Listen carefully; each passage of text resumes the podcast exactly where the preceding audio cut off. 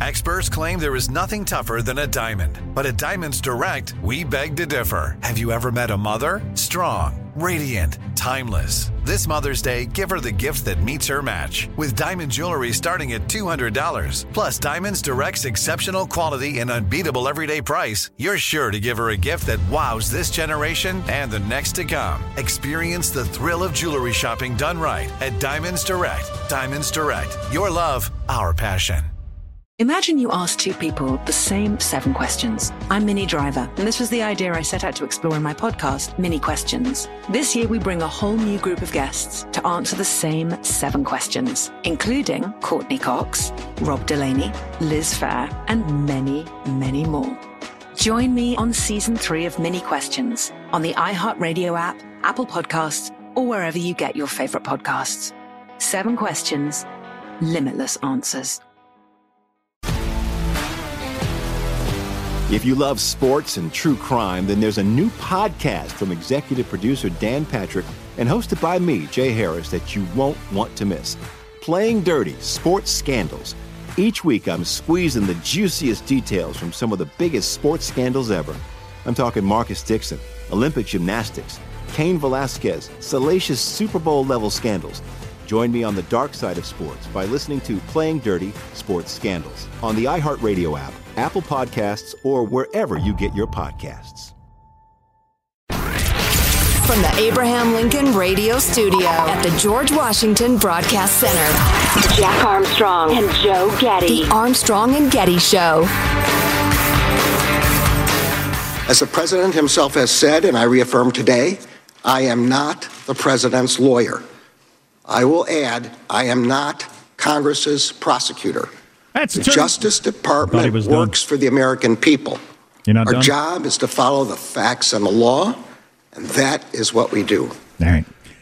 That's Attorney General Merrick Garland. He is being grilled by Republicans today, and we're going to have more on that coming up in a little bit. Yeah, some pretty good highlights. Uh, some may be surprising to you. Stay with us. We'll get to that this hour. I was just thinking during our last segment, which a lot of you didn't hear, we're going to have to work, Joe and I are, as we move through middle age, to not end up with a radio show where it's just a couple of guys saying, kids today. And music. How do you call this music and stuff? I have never said that. You work on whatever you want to work on. I stand by everything I said and the way I said it. With their haircuts. I just, I don't even know. Whatever happened to manners? Wow. Wow. I don't know. I, just- again, I stand by my statement. I'll just work on it for myself then. Um, a couple of polls I came across, and these are real polling organizations. I only quote from uh, like your your whatever is like eight most respected polling organizations that get somewhat near close to being correct. Uh, first on the uh, is Joe Biden too old? This is really quite amazing. Um, forty-four percent of voters think Joe Biden will definitely die or have to resign in a second term. And the headline in the National Review, by the way, was uh, Biden's age represents uncharted territory, though we've never seen anything like this in modern America where people feel this way. 44% think he'll die or have to resign. Why would you ever run a candidate that's high, that high in those numbers? Then I would bet my house that he will die or have to resign. During a second term, I'll throw in my car too. So you're in that 44%. Then 20 Oh, staunchly. Then 22% think he may die or have to resign, for a total of two thirds of voters think he either will may or will die or have to resign in a second term. So Not a joke. That's really quite amazing. And But the extra scrutiny of the half-wit vice president is only misogyny and uh, and and racism. Right? and ooh, Right? that hurts me for some reason every time you play it. Right? Right. Right. She's got a little of that vocal fry thing happening. there. Yes, she does. The Right. time for us to do what we have been doing is every day. So that It is time for us to do what we have been doing, and that time is every day. Good Lord, is that gobbledygook? Every time I hear it, I'm impressed anew. So to the president dying or resigning in another term, it's another one of those polls where you could flip it on its head and say, Who are you, th- one out of three Americans who think he's going to serve out a second term? Really? They haven't observed him lately, and, and age certainly is at the heart of this. But you know, I would take issue with the way that was worded because it's not merely his age; it is the demonstrable, the undeniable decline of the man over the last three years. I mean, it's you know, if he were my my dad or a beloved relative, I would be heartbroken. Oh yeah, yeah, yeah. I, I mentioned this a lot. If it was even both of my parents are in much better shape than he is, but if either one of them had declined the way he's declined in the last six nine months, yeah, that'd be that'd be my like my main thinking every day about that situation. Mm-hmm. Oof. God, you'd think he'd has a, he would have enough people close to him that are like actually friends with him. Obviously, his wife, you know, and other people that are around him that have known him for years. That just uh, just the human part of you would be so worried about him. Uh, yeah, absolutely true. Uh, where is that clip we were playing? This is Biden at the UN. Michael, do you have that? Now, even as we evolve our institutions and drive creative new partnerships. Let me be clear. Certain principles of our international system are sacrosanct. If you can spell the wow. phrase there at the beginning, just play the beginning there again, Michael. Now, we need to evolve our institutions. Yeah, see, I don't. I have no idea. Yeah, I don't. I don't know what he said, and I'm wearing expensive headphones. Wow, wow. So different topic, same guy. Another respected polling organization, Morning Consult, on how many voters support the Republicans' recent impeachment investigation. Well, I have heard nonstop that it is ridiculous and based on zero evidence. So the Republicans, with zero evidence, are launching an impeachment, sure to fail. Well, it turns out about half of voters support the Republicans' impeachment inquiry. And what's notable about that, 48% of voters support this impeachment, only 37% of voters supported the first Trump impeachment.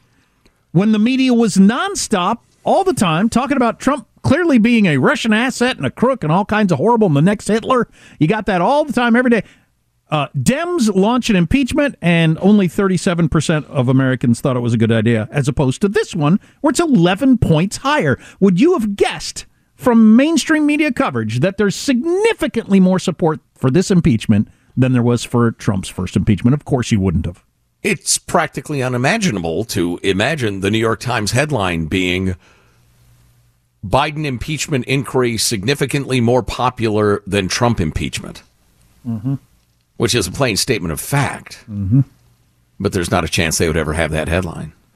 It is unbelievable. As I argued earlier today, given the utter one sidedness of the mouthpieces of American society, media, entertainment, and education, the fact that we're a 50 50 nation to me speaks to the strength of conservative ideals the strength and, and logic of them, uh, how compelling and persuasive they are. How could you argue otherwise? I know the, the fact that it punches through when you've got all those institutions against you. Because if you're on, you know, if you're just dropped down from outer space and you try to take in information, you think, well, all the cool people, all the bands, all the, all my college professor, all the actors, everybody on TV says this point of view is clearly correct. Mm-hmm. And still yeah, ends you, up a 50 You, the space alien, and I'm assuming you'd be that little sandy ET looking weird thing. ET looking thing in Mexico, which yeah. they did the autopsy on, and it turns out it's real. Well, you would no, it's not. You would have to I'll go read from out. the transcript coming up. Stay tuned. All right, Jiminy. Um, you would have to do extensive polling as the weird, squatty little sandy colored space alien, because if you took your cues from the information professionals of America, you'd get a wildly distorted point of view.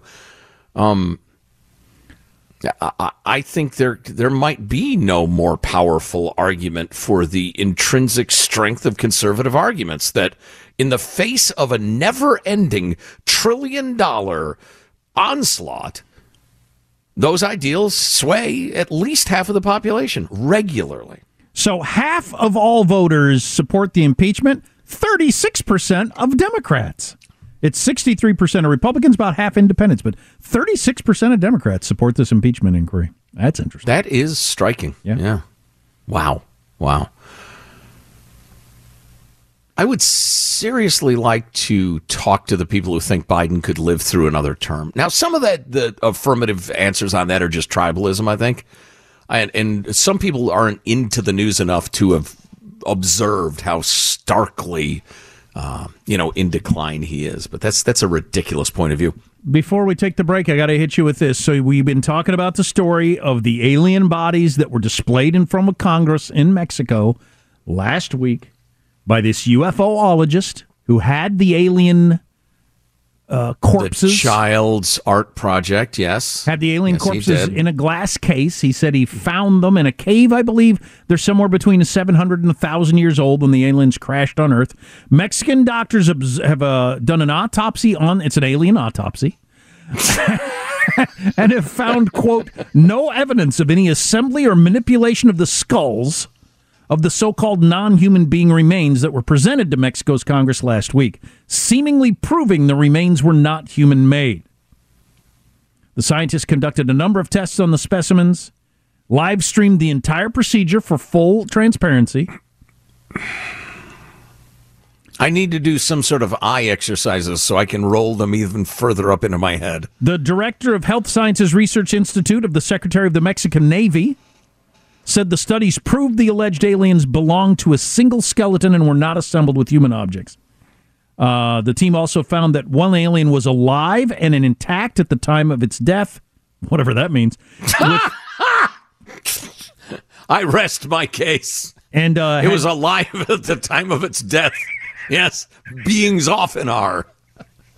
And it uh, ha- it was uh, in gestation. It had many eggs inside it. Oh my God! So in other news, the 12 year old who built the diorama asked for it back so he can get his grade at school. Gee, uh, all right. so the brave Congress people of the House Judiciary Committee are grilling Merrick Garland. We have some early highlights for you coming up in moments. Stay tuned for the fireworks. Armstrong and Getty.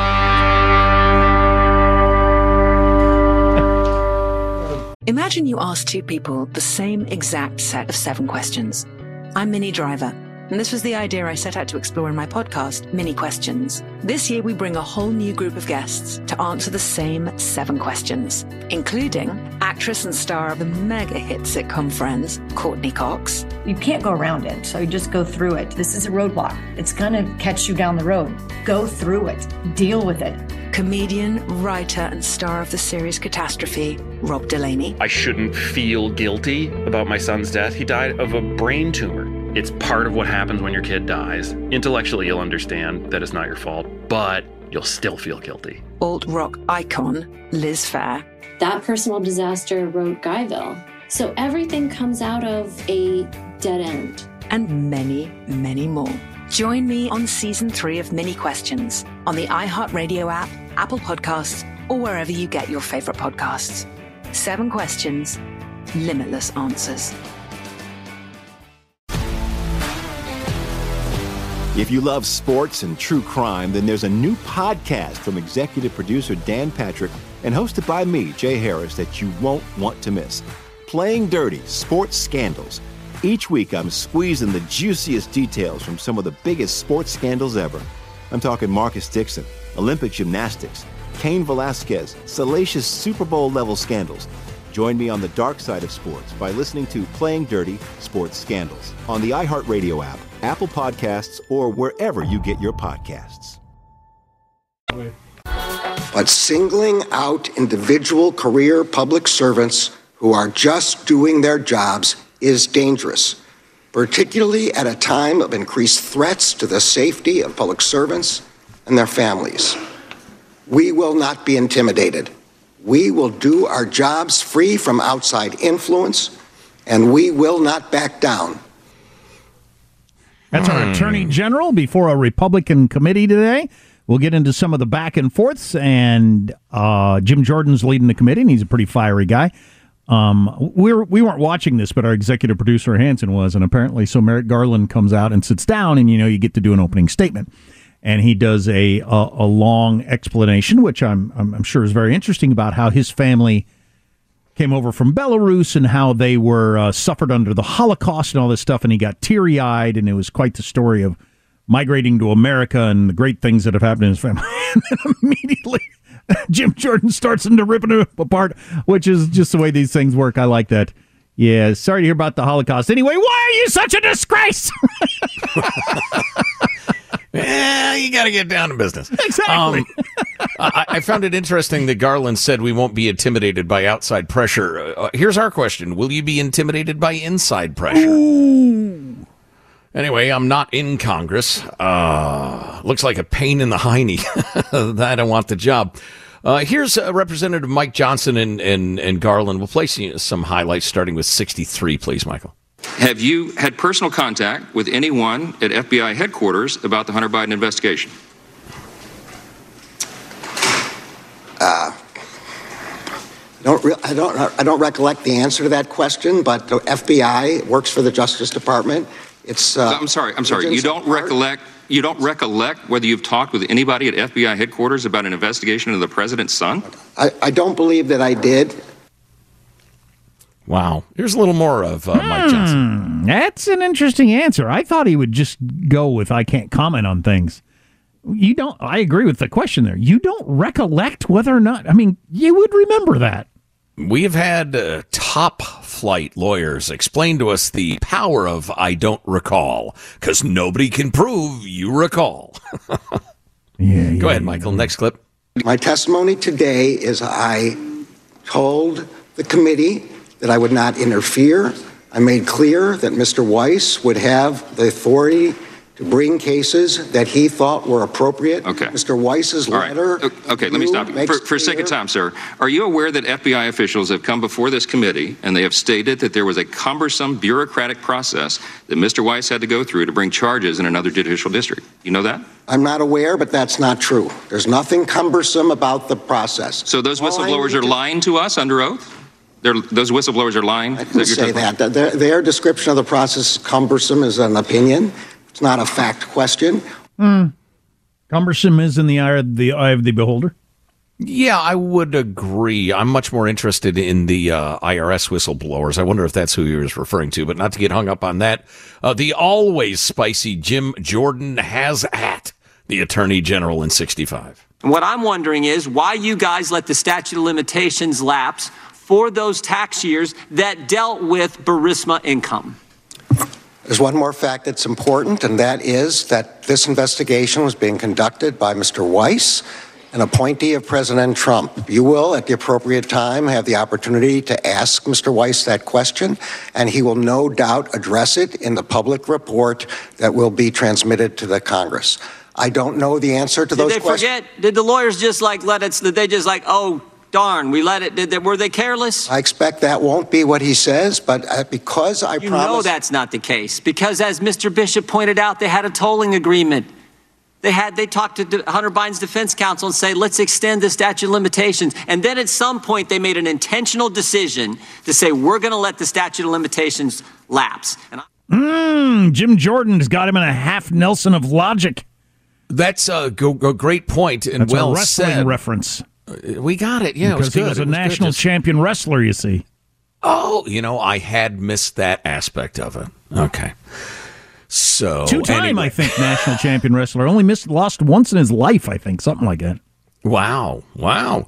Uh, where was I? Ah, that's right. The Republican protecting it. Um, Sue, I thought that was an excellent way to present those questions to the Attorney General. And it's worth pointing out that that all happened years ago. And it has to do with offenses that happened years before that. These investigations never, ever take this long.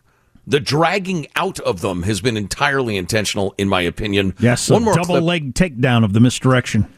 Yeah, right. One more clip. 66. This is the irascible uh, Congressman Gaetz of Florida. No one that I know of has spoken to the White House about the Hunter Biden case. I'm case. wondering Of then. course not. Okay, I got it. I got it. So Hunter Biden is selling art to pay for his $15,000 a month rent in Malibu. How can you guarantee that the people buying that art aren't doing so to gain favor with the president. Job of the Justice Department is to investigate criminal allegations. You have information. Are you investigating this? I mean, someone who bought Hunter Biden's art ended up with a prestigious appointment to a federal position. Doesn't it look weird that he's making he's become this immediate success in the art world as his dad is president of the United States? Isn't that odd? I'm not going to comment about any specific. Not going to comment, not going to investigate. I rarely stand up for Matt Gaetz, but Matt Gaetz does understand this is more political than legal, really. It's about convincing America, hey, this all looks pretty fishy. And that's some pretty good stuff to bring up right there. Armstrong and Getty. Imagine you ask two people the same exact set of seven questions. I'm Minnie Driver, and this was the idea I set out to explore in my podcast, Minnie Questions. This year, we bring a whole new group of guests to answer the same seven questions, including actress and star of the mega hit sitcom Friends, Courteney Cox, You can't go around it, so you just go through it. This is a roadblock. It's gonna catch you down the road. Go through it. Deal with it. comedian, writer, and star of the series Catastrophe, Rob Delaney, I shouldn't feel guilty about my son's death. He died of a brain tumor. It's part of what happens when your kid dies. Intellectually, you'll understand that it's not your fault, but you'll still feel guilty. alt rock icon, Liz Phair, That personal disaster wrote Guyville. So everything comes out of a dead end. and many, many more. Join me on season three of Minnie Questions on the iHeartRadio app, Apple Podcasts, or wherever you get your favorite podcasts. Seven questions, limitless answers. If you love sports and true crime, then there's a new podcast from executive producer Dan Patrick and hosted by me, Jay Harris, that you won't want to miss. Playing Dirty Sports Scandals. Each week, I'm squeezing the juiciest details from some of the biggest sports scandals ever. I'm talking Marcus Dixon, Olympic gymnastics, Cain Velasquez, salacious Super Bowl level scandals. Join me on the dark side of sports by listening to Playing Dirty Sports Scandals on the iHeartRadio app, Apple Podcasts, or wherever you get your podcasts. The Armstrong and Getty Show. When someone uploads a video to TikTok and they used AI to make it, they'll soon be able to clearly label it as being made with AI. TikTok outlined the new ability Tuesday, saying it wants to support transparent and responsible content creation practices. And not only will users be able to stamp their own content as being AI made or assisted, but TikTok says it's also testing ways to label AI generated content automatically. That would help showcase cool new technology, but also alert viewers if something is a deepfake. Earlier this year, TikTok introduced a policy requiring people to label AI generated content. But can they enforce that? Do they have a way to enforce that? Well, I think it, it has to do with what they're saying. They they have tech now that can identify it, and I don't I don't know. It's uh, that's so intriguing, though. Yeah. By all the all the experts I read and, and listen to on podcasts say there's no way you're going to stay ahead on that, the whole detecting it thing. Yeah, yeah. So I understand. I think it's uh, at least as interesting that the move to get TikTok banned is stalled completely, even though it's you know owned and and certainly uh, operates uh, only by the good graces of the communist Chinese. I was also reading that TikTok is spreading millions and millions and millions of dollars in lobbying money around, and this is so weird. The Congress people it's given the most money to, they're in favor of TikTok still being available. Must be a coincidence. Or they would say, and this is one, an old, old dodge. well, of course we contribute to people who uh, agree with us. We want them to get reelected. It's not a bribe. We uh, rarely talk about Howard Stern's wife's pets, but we are, will hear coming up in just a minute. Uh, stay tuned. So I mentioned this last hour, and I wanted to hit it again. Last week, week before, had some numbers out of the Chicago public school systems because you see lots of averages of school systems, but you don't see like nailed down to specific areas. There are a whole bunch of schools in the Chicago area where they don't have a single student that can read or do math at the proficiency level. Keeping in mind, of course, that the proficiency levels have been lowered and lowered and lowered and lowered over the years to where you don't have to be really with it to meet the current levels, and nobody was. Well, here's some numbers out of a Baltimore Baltimore schools. there are 23 public schools where zero students were math proficient. Not one kid. You don't have one kid that just by luck is so bright that they can reach the very low bar of being proficient in math at these 23 public schools. At some high schools, the GPA is less than 0.13. Can you imagine being a teacher there? God dang it. You'd be up against it. Boy, you'd really be in the business of trying to identify a handful of kids who are wanting to learn. Yeah, and, and uh, I remember with the Chicago schools, uh, the question was being asked, why are the doors even open? And they're talking about the totals of bazillions of dollars that are being spent. Why, why, are, why don't we just let people keep this money? I mean, what's it's not doing any good. Nothing, nobody's getting anything out of it other than employing like janitors, teachers, and a whole bunch of middle management who get to have a job. But in Yeah, terms of program. educating kids, that ain't happening. So close the doors. Yeah. What difference would it make? Uh, back to the Baltimore schools. 77% of the high school students read at grade school level, some at kindergarten level. Baltimore spends about $21,000 per student to get this. This was my favorite part that uh, somebody pointed out. Do I have that? I hope I do. Um, if the school system were being honest, graduation rates and proficiency rates would be approximately the same. Right? Nope. Instead, student proficiency is 34% among all the schools, because I was pointing out the worst schools. But overall, it's 34% proficiency. Graduation rates are 87%.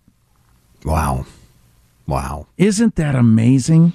We are, I mean, that is cruel. That is just flat out cruel to send kids out into the world, graduated high school when they aren't proficient. And then those kids are going to end up on all kinds of government programs, and all kinds of people are going to make speeches about how unfair the country is this way or that way. Income inequality. Why are these kids not making as much money as these kids? Because they don't know how to read or do math at even a basic level. They were screwed from the beginning. And now you're talking about fixing it now when they're 40 years old? The hell? When you equalize for educational achievement, there is no racial wage gap. Uh, yeah, and and nobody wants to say we've got to solve this problem in the kindergartens and first grades and second grades and in the home. They say it's at the gates of Harvard that you got to, or or when it comes time to graduate, you got to give these people a piece of paper. It's uh, interesting and tragic and ridiculous and angering that the state of Oregon, which has just dropped any sort of standards for graduation, the old standards that they dropped that they were seeing disproportionately disappointing performance by students of color. Those standards were when you graduated, you had to be as proficient as incoming freshmen. In essence, if you were, you know, up to speed, you learned zero in high school, but here's a diploma, get out of here. Or, you know, if you were not doing terribly well, all we want to do is bring you up to the level of a freshman before you're kicked out as a senior. And they had so few students achieving that that they just dropped the standards. Uh, is another syllable needed to indict America's government schools? Never mind the indoctrination into radical queer theory or what have you. I mean, just as you pointed out, those Chicago schools in particular, if you closed a school and there was no less learning in that neighborhood, uh, why didn't you go ahead and close it earlier? right, right. So the journey that took me to Howard Stern's wife's pets yesterday.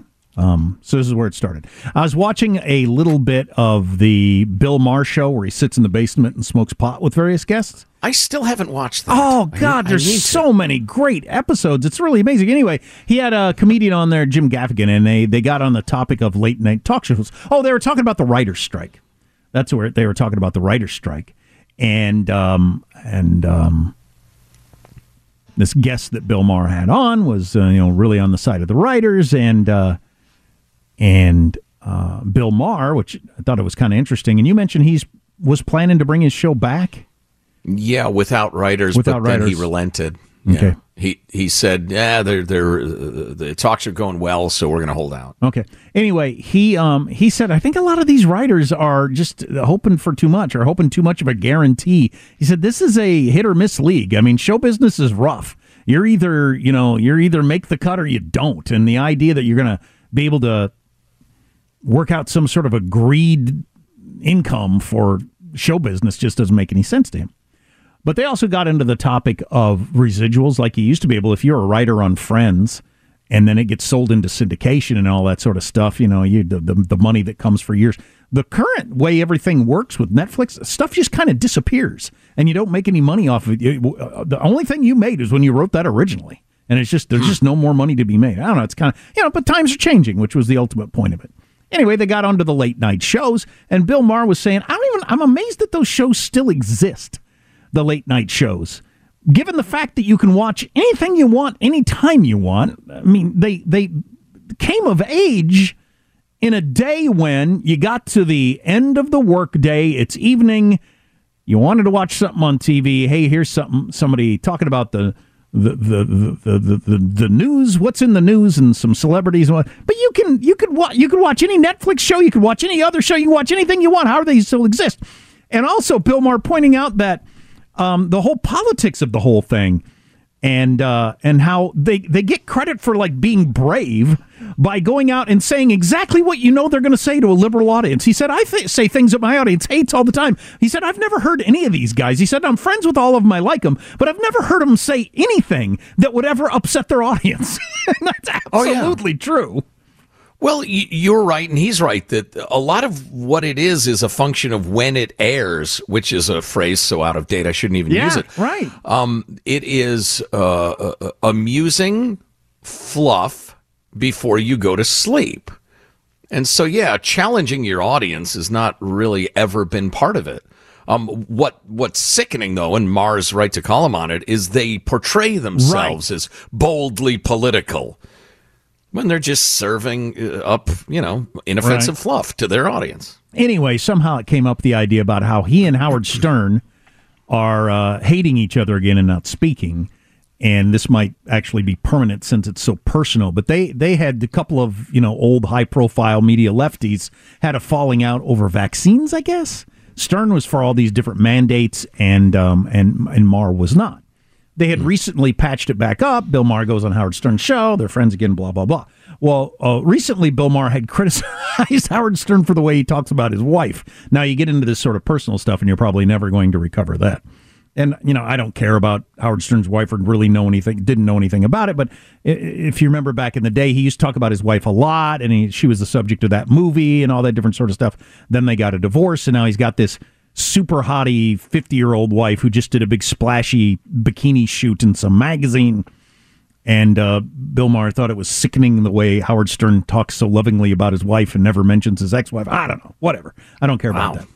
Mm. But anyway, so then so then I clicked on a link that went to Howard Stern's wife because I didn't know anything about her, and here she is. She's 50 years old, and she's doing a photo shoot for Vogue or New Yorker or something like that, and she looks like you would expect her to look and all this different sort of stuff. She's uh, uh, the. Uh, but this is the part that I thought was interesting. While Beth and Howard met in 2000, the Lovebirds didn't tie the knot until 2008, after which she largely stepped out of the limelight to focus on cat rescue and adoptions.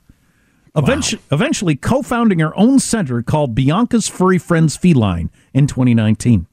Currently, she's fostering more than a dozen kitties in the couple's colossal $25 million, eight bedroom, 12 bathroom mansion in the Hamptons, which sprawls to 15,000 feet atop more than four acres of land. So she's fostering more than a dozen kittens in their home.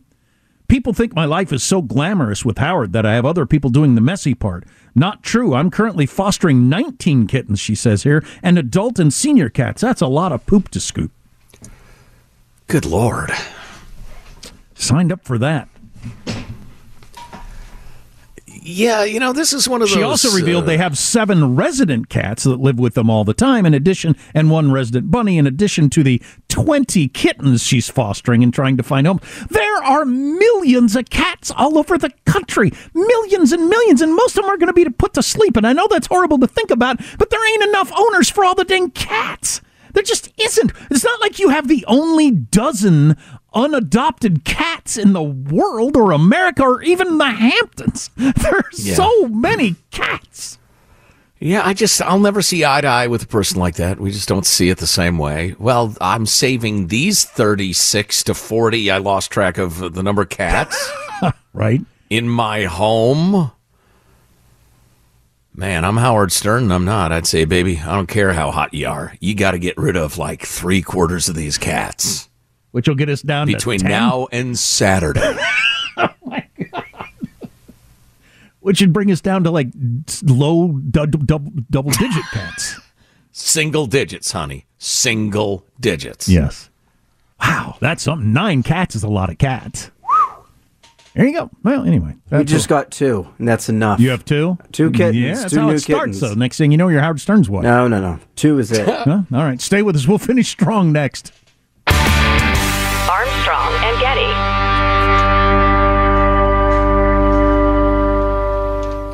Imagine you ask two people the same exact set of seven questions. I'm Minnie Driver, and this was the idea I set out to explore in my podcast, Minnie Questions. This year, we bring a whole new group of guests to answer the same seven questions, including actress and star of the mega hit sitcom Friends, Courteney Cox. You can't go around it, so you just go through it. This is a roadblock. It's gonna catch you down the road. Go through it. Deal with it. Comedian, writer, and star of the series Catastrophe, Rob Delaney. I shouldn't feel guilty about my son's death. He died of a brain tumor. It's part of what happens when your kid dies. Intellectually, you'll understand that it's not your fault, but you'll still feel guilty. Alt rock icon, Liz Phair. That personal disaster wrote Guyville. So everything comes out of a dead end. and many, many more. Join me on season three of Minnie Questions on the iHeartRadio app, Apple Podcasts, or wherever you get your favorite podcasts. Seven questions, limitless answers. If you love sports and true crime, then there's a new podcast from executive producer Dan Patrick and hosted by me, Jay Harris, that you won't want to miss. Playing Dirty Sports Scandals. Each week, I'm squeezing the juiciest details from some of the biggest sports scandals ever. I'm talking Marcus Dixon, Olympic gymnastics, Cain Velasquez, salacious Super Bowl level scandals. Join me on the dark side of sports by listening to Playing Dirty Sports Scandals on the iHeartRadio app, Apple Podcasts, or wherever you get your podcasts.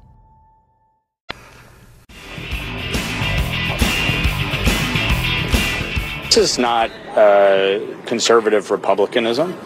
This is stupidity. Uh, the idea that we're going to shut the government down uh, when we don't control the Senate, we don't control the White House. These people can't define a win. They don't know how to take yes for an answer. Uh, it's a clown show. You keep running lunatics, you're going to be in this position. Who dat? That's Representative Mike Lawler, a Republican from New York, talking about the Freedom Caucus um, and their lack of realism in his point of view. Uh, there is something to his criticism. On the other hand, they're the only people forcibly calling for restraint in spending. So it's hard to root too hard against them. Yeah, here's the problem.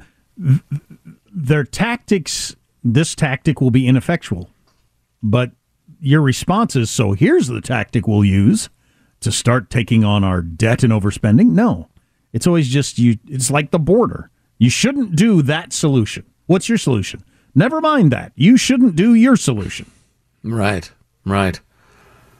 Yeah, well, there's no constituency for fiscal conservatism anymore, so I'll shut up about it.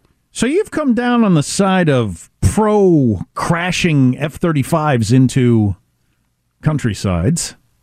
I'm continuing to be recall that specifically, but- suspicious of what's going on here. Byron York following up in the Washington Examiner on that F 35 that the, the pilot ejected from. Mm-hmm. Uh, uh, You're just tired of flying. Your butt gets sore. You get uh, plane butt. a giant, expensive, heavy plane that was over populated areas at various times because it flew for what, however many minutes? 10, 15 minutes? Something like that. It went 60 miles. Um, after the pilot ejected, luckily it didn't crash into a small town and kill, you know, hundreds of people or something like that. Just pointing out, if it flew 60 miles in 15 minutes, that's four miles per hour, isn't it? Is that right? 60 miles? Well, no, that'd be a quarter of 60. Uh, it'd be a quarter of 60 miles per hour. So, yes, it would have to fly at 15 miles per hour. Well, okay. But anyway, uh, Byron York said it's a very Where's big. my math backwards? It doesn't matter. I mean, the thing can fly at like Mach 5. yeah, I don't know how fast it was flying when the guy ejected, but uh, it's a very big ocean. If you're in the Charleston area and you're heading north, take a right. There it is. Pilots are trained to ditch planes in the ocean if there's an extreme emergency enough to eject from the plane. What was going on? Byron York's just making the argument. You got to tell us what's happening there. Um, what, what the heck happened? It must have Something happened. went badly wrong. I mean, that's obvious. And it must have happened. He must have had to get out of there immediately because it would be like two seconds to be over the ocean in that thing. Maybe there's like direction. a big, big hairy spider inside the cockpit, or Ah! a wasp. Maybe a wasp. Yeah, you ever uh, like almost crashed because you spilled coffee in your lap or something? Could have been that sort of thing. Obviously, something went sideways. Yeah, and they don't have to tell us specifically, but I hope the plane didn't get hacked. That's all I'm saying. Almost finished. Let's get ready. Final thoughts with Armstrong and Getty. Here's your host for Final Thoughts, Joe Getty. Let's get a final thought from everybody on the crew to wrap things up for the day. There he is, Michelangelo, pressing the buttons in the control room. Michael, final thought? Yeah, I wanted to buy a house, but with the increasing humidity in Mexico, I decided to hold off. Oh, it's climate anxiety, folks. Mm-hmm. Don't make any sudden moves or loud noises around Michael. Katie Green, our esteemed newswoman, has a final thought. Katie? I tried to talk my parents into renting a convertible one time traveling in Hawaii, and in the back seat, I noticed cockroaches coming out of the creases of the seat. I jumped out of the open convertible and rolled out of said vehicle before it came to a complete stop. I'm glad you weren't uh, killed, but uh, that's pretty gross. La cucaracha. Jackie, final thought for us? Apropos of nothing, I have been quoting for years that back in the 1800s, the typical Irish person ate five p- pounds of potatoes a day. Hmm. I came across this stat yesterday. They have upped that number, saying that it has been inaccurate all these years. The average Irish person ate about 13 pounds of potatoes a day. Right. In the 1800s. Right. 13 pounds of potatoes every day. Stop underestimating my people. It's racism, How clearly. could you possibly do that? How much would you weigh, and what would your mm, digestive system be like? How's your stool? My final, I wasn't going to go there. My final thought is after several moments of painstaking mental gymnastics, I have finally puzzled out that if indeed you flew 60 miles in 15 minutes, you're flying at 240 miles per hour. Thank you very much. Um, Armstrong and Getty wrapping up another grueling four-hour workday. It's a little shameful it took me that long. So many people to thank, so little time. Go to ArmstrongandGetty.com, would you please? We have great clicks for you under hot links. Uh, grab yourself an Armstrong and Getty t-shirt, sports bra, hat. We've got some great new designs. Somebody asked for the Hot Dogs Are Dogs, Hot Dogs Are Dogs t-shirt. Well, think about it. That's pretty good. See you tomorrow. God bless America. I've heard young leaders talk with me about a, a term they've coined called Armstrong and Getty. Hear me plainly. I will not sugarcoat this. You're about to open a pit of hell. Right? Okay. Resist. We much. You people are psychos. What's the matter with you? you people are psychos. God, you'd have you'd, you'd have crumbled like a house of cards uh, during like not even the scary parts of our history, like in 1992. On that high note, thank you all very much. Armstrong and Getty. Imagine you ask two people the same seven questions. I'm Minnie Driver, and this was the idea I set out to explore in my podcast, Minnie Questions. This year, we bring a whole new group of guests to answer the same seven questions, including Courteney Cox, Rob Delaney, Liz Phair, and many, many more. Join me on season three of Minnie Questions on the iHeartRadio app, Apple Podcasts, or wherever you get your favorite podcasts. Seven questions, limitless answers. More Than a Movie is back with season two. I'm your host, Alex Fumero, and each week I'm going to talk to the people behind your favorite movies. From The Godfather, Andy Garcia, He has the smarts of Vito, the temper of Sonny, the warmth of Fredo, and the coldness of Michael. to the legend behind La Bamba, Lou Diamond Phillips. When I walked in, I didn't think I had a shot at Richie because John Stamos' picture was already up on the wall. Listen to More Than a Movie on the iHeartRadio app, Apple Podcasts, or wherever you get your podcasts. If you love sports and true crime, then there's a new podcast from executive producer Dan Patrick and hosted by me, Jay Harris, that you won't want to miss. Playing Dirty Sports Scandals. Each week, I'm squeezing the juiciest details from some of the biggest sports scandals ever. I'm talking Marcus Dixon, Olympic gymnastics, Cain Velasquez, salacious Super Bowl level scandals. Join me on the dark side of sports by listening to Playing Dirty Sports Scandals on the iHeartRadio app, Apple Podcasts, or wherever you get your podcasts.